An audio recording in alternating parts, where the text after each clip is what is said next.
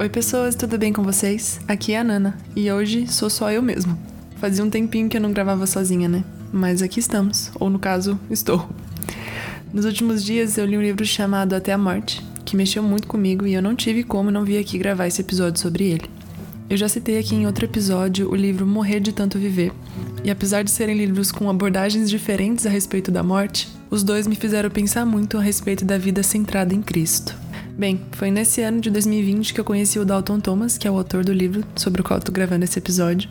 E eu o conheci quando comecei a estudar sobre escatologia. E se você ouviu os episódios anteriores, você já percebeu que muitos dos convidados que já vieram aqui acabaram tocando nesse assunto. E todos esses convidados também acompanham o trabalho do Dalton, alguns leram esse livro, enfim, foi uma influência que eu recebi dos meus amigos. E a verdade é que minha vontade era simplesmente ficar lendo trechos do livro aqui para vocês, porque eu acredito que todo cristão deveria ler isso aqui. Ele tem o poder de mudar a mentalidade de quem o lê. O Dalton escreve no sentido oposto de toda a teologia imersa em promessas de prosperidade, sucesso, felicidade e hipergraça que vemos com muita frequência nos nossos dias. Mas escreve concordando com o que Jesus viveu e pregou, como vemos incansavelmente na Bíblia.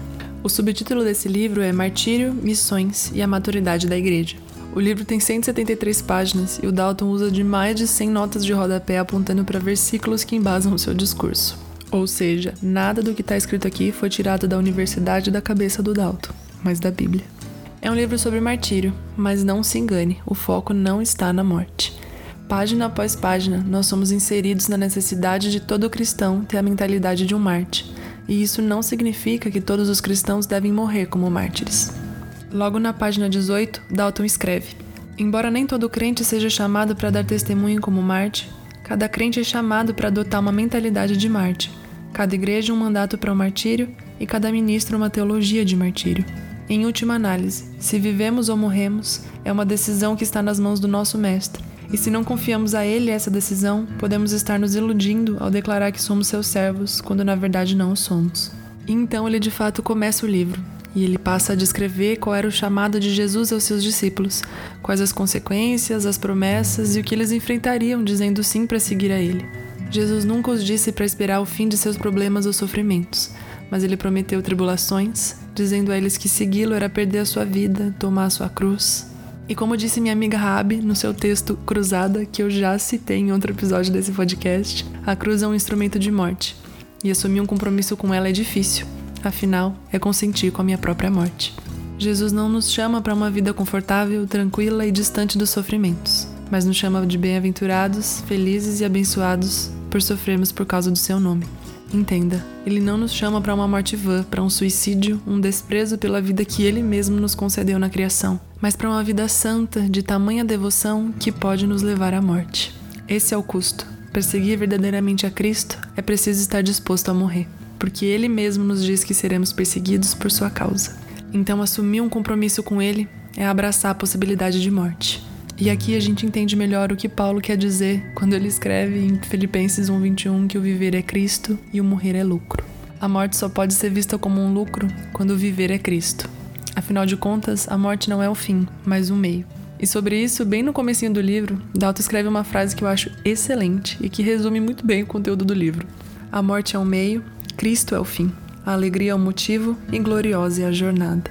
Nós precisamos da mentalidade de Marte porque a morte é só um meio. Nós temos a tendência de acreditar na morte como fim, mas nós que cremos em Cristo e em todo o plano de Deus sabemos que ela não é o fim. O objetivo ou o fim de nossas vidas como cristãos deve ser conhecer a Cristo e fazê-lo conhecido, sabendo que isso pode sim custar as nossas vidas.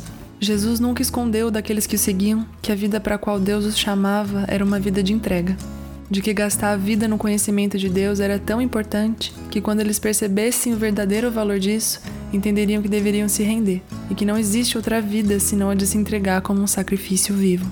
É o entendimento de que o apreço por essa vida não pode ser um impedimento para nossa completa devoção e obediência. Se vocês ouviram o episódio Seguindo a Nuvem que eu gravei com o Alematos, vocês sabem que eu vivi uma experiência em que eu precisei ser obediente, mesmo que isso custasse a minha vida.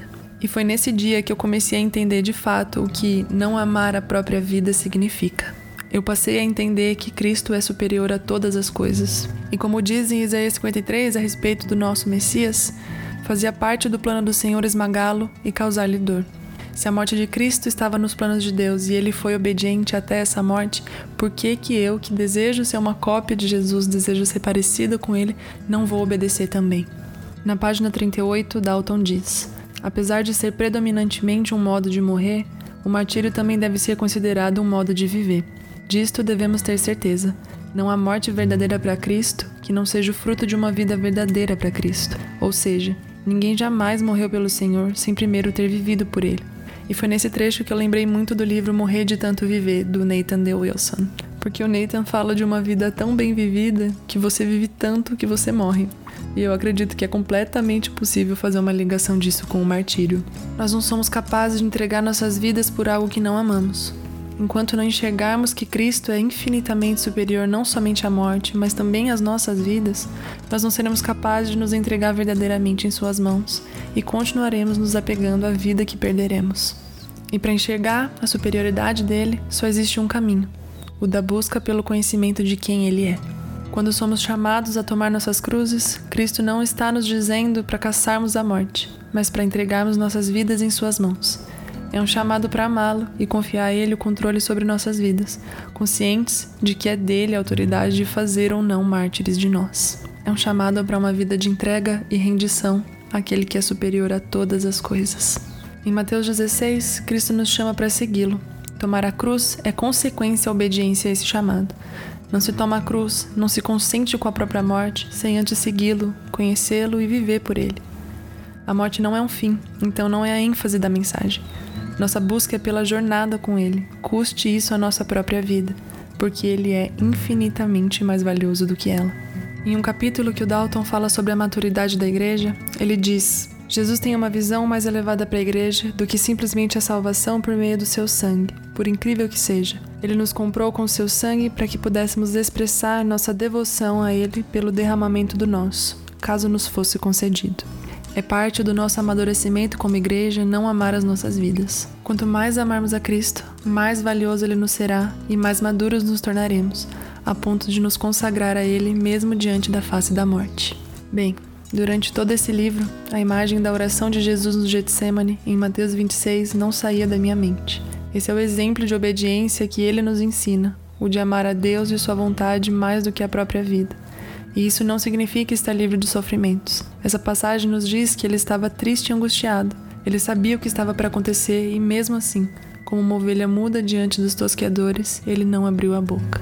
Ele era maduro em seu conhecimento e amor pelo Pai, a ponto de amá-lo mais do que a vida. Ele é o exemplo que devemos seguir. A busca pelo conhecimento de Deus nos levará a uma vida de amá-lo até a morte, de esgotar o que temos e somos aos seus pés aprenderemos que quanto mais o vemos, mais inconformados nos tornaremos com uma vida em que ele não é o centro, o motivo, o início e o fim. E eu encerro com mais algumas palavras do Dalton.